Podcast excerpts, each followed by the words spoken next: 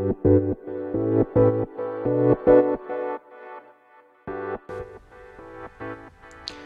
んにちは。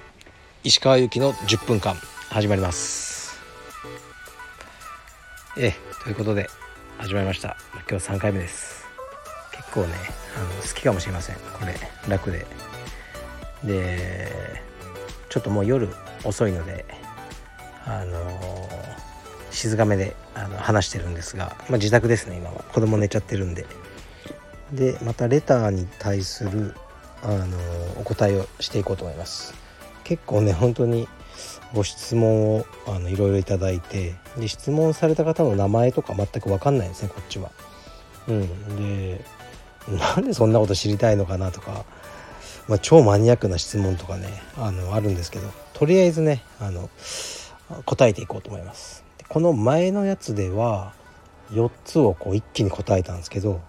今回こう似ている関連性づけれるのを、まあ、無理やりでもないんですが3つ見つけたのでその3つを答えようと思いますね。まず最初はこの充実とウェイトリフティングの話を聞かせてください。っていうのがあって。で次にあの僕の若い頃のウェイトトレーニングのメニューを教えてください。そしてベンチプレスは何キロぐらい上げてましたか？というやつですね。と最後に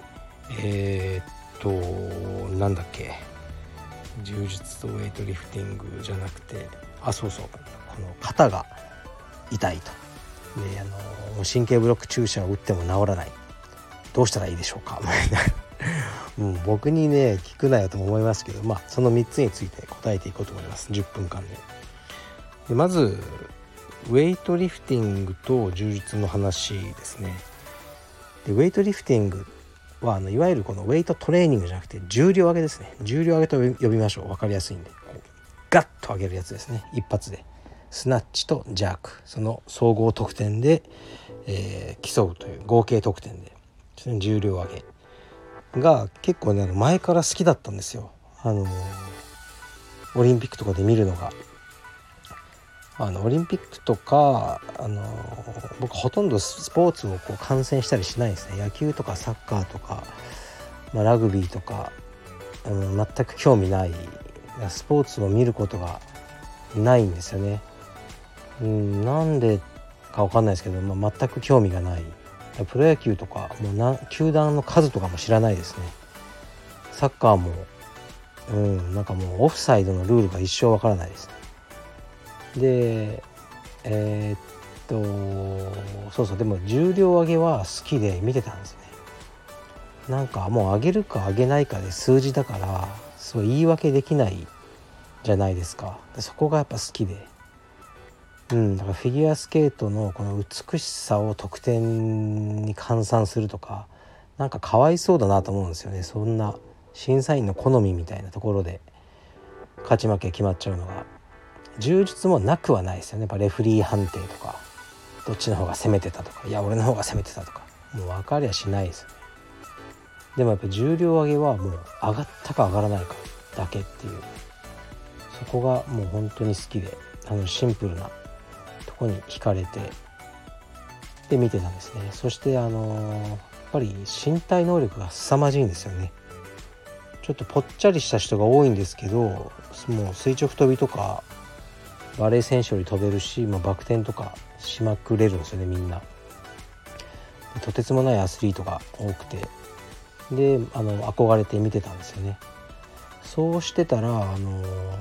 まあ、代々木にブラックブラックシップスさんというジムがあって、僕が最初知り合った頃はあのクロスフィットのジムで中にウェイト部門があるっていう感じだったんですけど最近もうウェイトリフティング1本みたいなジムになって一応そのクロスフィット的な有酸素運動もやってらっしゃるんですけどあの重量上げに特化したジムになったんですよね。でそちらにちょっとお付き合いがあって、まあ、オーナーの佐藤さんという方がカルペディエムの会員さんでで、まあ、なぜか昔から僕のファンだったと、まあ、いろんなところで言ってくださってる方であので僕もやりたかったから本当に行くようになってであの全日本7回優勝したというあの平岡先生っていうまたね本当に素晴らしい先生なんですよ。魅力のある。に教わって僕とあとうちの青山のスタッフでやってたんですよね。うん、ですごく面白くてやってたんですけど、まあ、のそのウェイトリフティングのせいじゃないですよ。僕は肩もう右肩が本当に悪くていろいろできないことがいっぱいあってまあそれでウェイトリフティングやってってたら、まあ、さらに肩を悪くしてもう手術という事態になっちゃったんですね。でも、うん、別にウェイトリフティングやってなくてももういつか手術になってただろうとは思いますね。で手術はこの間終わってさっくりと今リハビリ中ですけど治ったらまたウェイトリフティングやろうと思ってますね、まあ、充実やれよって話なんですけど、うん。まあ、充実はもうねそんな伸びしろないんであのウェイトリフティングだとまだまだ伸びるかなとかこうスナッチもっと上げたいなとかあの思ってるんですよね。でウェイトリフティングが充実にうん役に立つかどうかもよくわからないんですけど立つんじゃないかなって思ってますね。充実はどうしてもこう持久的な競技で10分間黒帯だったら戦うで、まあ、ウェイトリフティングはもう、ね、1秒ですよねバッていうだから全く違うんですけどなんかあの一発のあの瞬発力を練り上げるまでの過程が僕は充実の技にも活かせるんじゃないかなと思ってるんですよね。でまあその話と関連してるんですけどまあそのウェイトリフティングの一応学生チャンピオンの時藤飛鳥君っていう子がうちに一応アスリート制度として今入門して、まあ、それちっちゃいんですけど、まあ学、去年ん？一昨年の学生チャンピオンですかね。やっぱパワーは半端ないですね。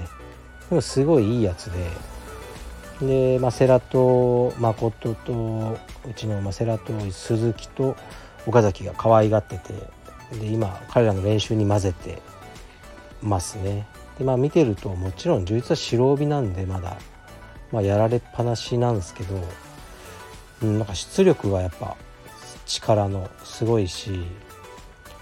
まあ頭の上にねその100キロもなんかそういうの持ち上げてたやつだから体強いから、まあ、怪我しないんでタックルとかボーンとか食らったり吹っ飛ばされても全然大丈夫そうなんで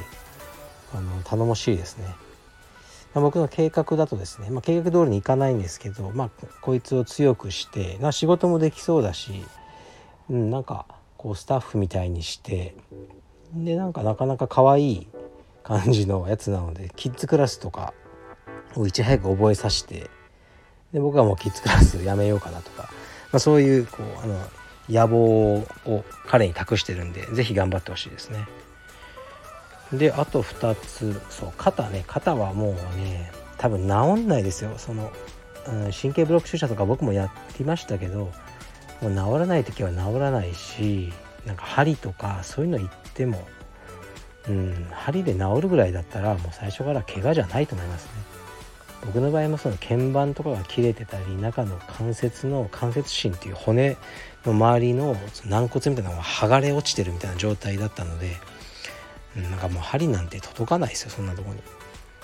うん、だからもう手術もねあの楽ですよ。僕は手術5回ぐらいやってるんで。もう行って寝て起きたら終わってるんで。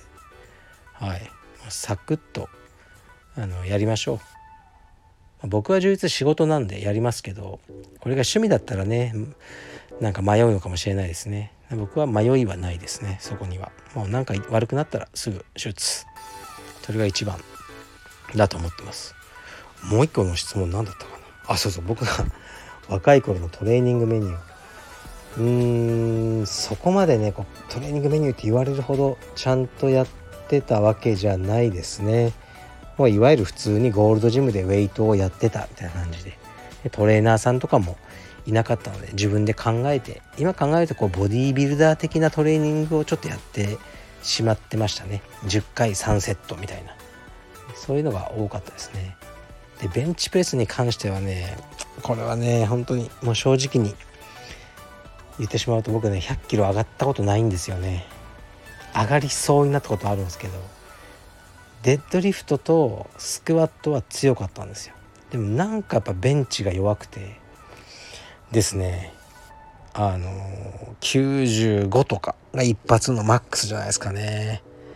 うーん100上げたいですよねなんか。ベンチプレスは。だってこうやってベンチプレス何キロ上がりましたかって聞いて来るじゃないですか。スクワット何キロですかとかデッドリフト何キロですかとか聞いてくる人はやっぱりいないですからね。やっぱりベンチプレス100キロっていうのは一つの男のロマンかもしれませんね。だからちょっと僕も今肩